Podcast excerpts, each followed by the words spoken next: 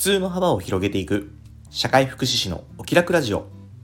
この放送は現役の社会福祉士で障害児子育て奮闘中のただが人と環境の相互作用に着目した発信を通じ皆さんの中にある普通の幅を広げ誰もがお気楽に過ごせる社会になるためのヒントを共有するラジオです。明けましておめでとうございます。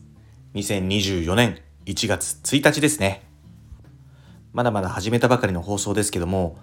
どんな形でもいいんでこの放送にたどり着いてきてくれた人どうか耳が止まったのでありましたらこれから2024年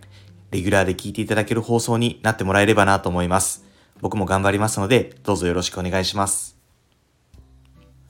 といったもののですね、まあ、実は始めて数日経ってるんですけど、まあ、すでに瞑想をしておりましてというのもまあ見切り発車で始めた放送なんで瞑想するのも当たり前なんですけどね。いくつか瞑想ポイントあってそこをちょっと今日の雑談とさせてもらいたいんですけど3つあってね。1個目が放送の長さ。1本あたりだいたい10分ぐらいで考えて放送始めたんですけど実際のとこどうなんですかね。まあ僕の放送は7分ぐらいで終わるようにはしてるんですけどなんかどんどん時代ってこうショート化しているというか短い情報を取るのを好むようになっているような気がしてるんですよね。わかりやすいのが YouTube とかの画像動画系前は映画とかドラマとかをしっかり見れてた人たちがもう2時間が耐えらんないみたいな感じになって動画業界とかに YouTube とかに入ってきましたと。で YouTube でまあ30分とか10分とかの動画を見てた人たちが今度はそれがもう厳しくなってきたよっていうことですっごいショートのリール TikTok そういった感じの短い情報を取るようになってきたのが当たり前になってきてるような気がして。あとこれ同じ問題が文字でも言えるなっていうふうに思ってて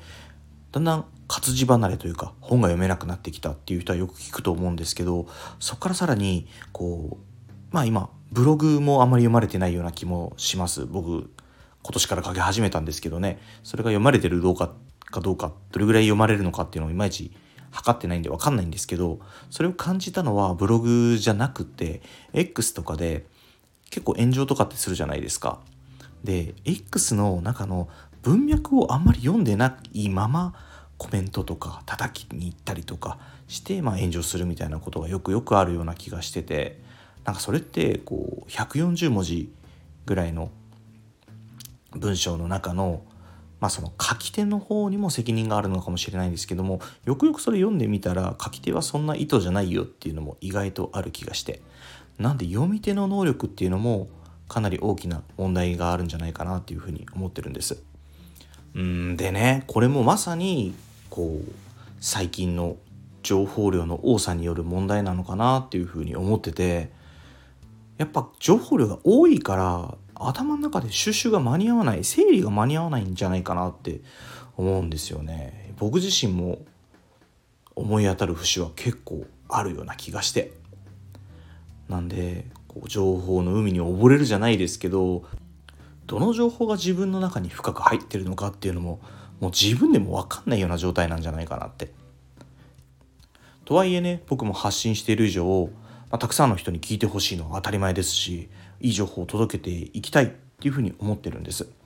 でするとたくさんの人の耳に触れる定着するような時間って何分なのかなっていうふうに悩んでるところなんです。んで2つ目、えー、瞑想中のもの2つ目はねマイク問題。スタイフどうですか？これ聞き心地いい？音質いい？なんか僕一応これ録音した後に自分の声聞き返してるんですけど、まあ、声自分の声質の問題もあるのかもしれないし喋り方とかあのそういう技術的なものもあるのかもしれないんだけどそもそもマイクの性能どうなのかなっていうふうに思ってて。結構ねこのスタイフのみならずいろんな音声配信アプリ系のやつはちゃんとやってる人って自前のマイクとか持ってますよっていう人もよく聞くんで僕もあった方がいいのかなとか思ったりしてるんですけどね。どうなんでしょうね。どなたか先輩方おすすめのマイクとかあれば教えてください。でね瞑想中3つ目。これラストなんですけどあのクロージング？僕ね最後あの自分の SNS の発信のこととかを話して終わるんですけど一番最後にえっとね「またおいで」って言ってるんです。若干キモいでしょ。でもねこれテレビドラマオタクぐらいだったらもしかしたら気づいてくれてるんじゃないかなと思うんですけどこれ今回のね秋ドラマの一番好きな花って知ってます？えっとね多部未華子ちゃんと松下洸平君と今田美桜ちゃんと神尾楓珠君が4人で主演をして内容はね4人ともこじれてる人たちが仲良く過ごすヒューマンドラマ的な？ちょっとすぐ説明よくわからん。まあ見てほしいです。結構面白いんです。去年あの「サイレントってめちゃくちゃ流行ったの知ってますか？放送時間帯もそこで木曜日の夜10時から。脚本産方美久さんでプロデューサー村瀬健さんっていうところも同じなんですなんかね捉えどころのないというかねこう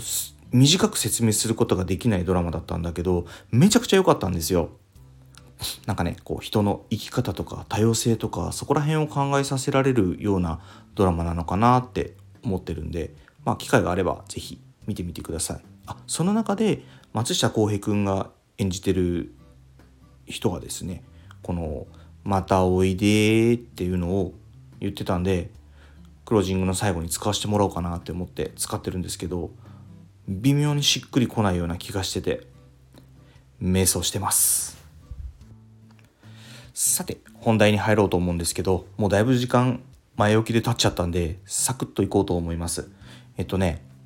1月1日なので今年の抱負2024年の抱負について語りたいと思います。もうね2024年はシンプルに決めてることが2つなんです。で1つはえー、SNS 関係の発信活動を頑張ろうっていうふうに思ってます。やっぱりね社会を変えていきたいなっていうふうに思うとなるべく多くの人の目や耳に触れていく必要があるなって思うんです。そうなってくるとやっぱり SNS の存在ってでかくってだからやっぱり今までやってた、えー、SNS に加えこのスタイフみたいな音声配信もしっかりやっていけたらなというふうに思ってます。まあ、これ自身がねでも僕のライフワークみたいな感じにもなってててなんだろう。まあどれも結構住み心地がいいんですよね。インスタにしてもノートにしてもスタンド FM にしてももうすでに。なんでここら辺がこうサードプレイス機能にもなっているのかなっていうふうに思っててなんだ仕事家庭以外の居心地のいい場所？そんな感じなんで、まあ、なくてはならない場所にもなってるのかなって思います。ただね一方向で発信するだけじゃなくて、まあ、それらの SNS の中で知り合えたり出会えたりした人たちっていうのの存在は本当にねなんかすごく今の僕の人生を豊かにしているなっていうふうに感じます。でもう一つは社会福祉士の研修を毎年受けてるんですけど、まあ、その研修を中心に社会福祉士としての自己研鑽を高めていこう。ちょっと噛んだね。というふうに思ってます。こう研鑽って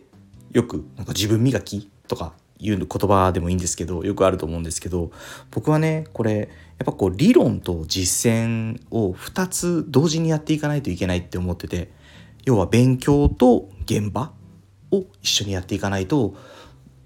どっちか片っぽじゃ片手落ちになってしまうっていうふうに思うんですよね。なんでどんな資格を取ってもどんな職業についても結局理論と実践を両輪で回してないと前に進まないんじゃないかなって思ってるんです。まあ両輪に例えたらそもそも語りないんだから前に進まないんですけどね。まあそんな感じで両方とも頑張りたいと思ってるんです。他にもね、細々したことはいろいろ考えてるんですけど、まあ今日1月1日に語ろうと思う1年の抱負っていうと、こんな感じなのかなっていうふうに思います。長くなってきたので、今日はこの辺で終わりたいと思います。最後にお知らせです。この放送以外にも僕は各種 SNS で発信活動を行ってます。インスタグラムスレッズでは親バカ投稿を、ノートでは子育てや学びの中で日々感じたことを、X では世間への小言を中心に発信しています。プロフィール欄にリンクを貼っていますので、よかったら覗いてみて、いいね、フォローなど応援よろしくお願いします。この放送にもフォロー、コメント、いいね、ぜひぜひお待ちしております。それでは皆さん、今年もよろしくお願いいたします。またおいで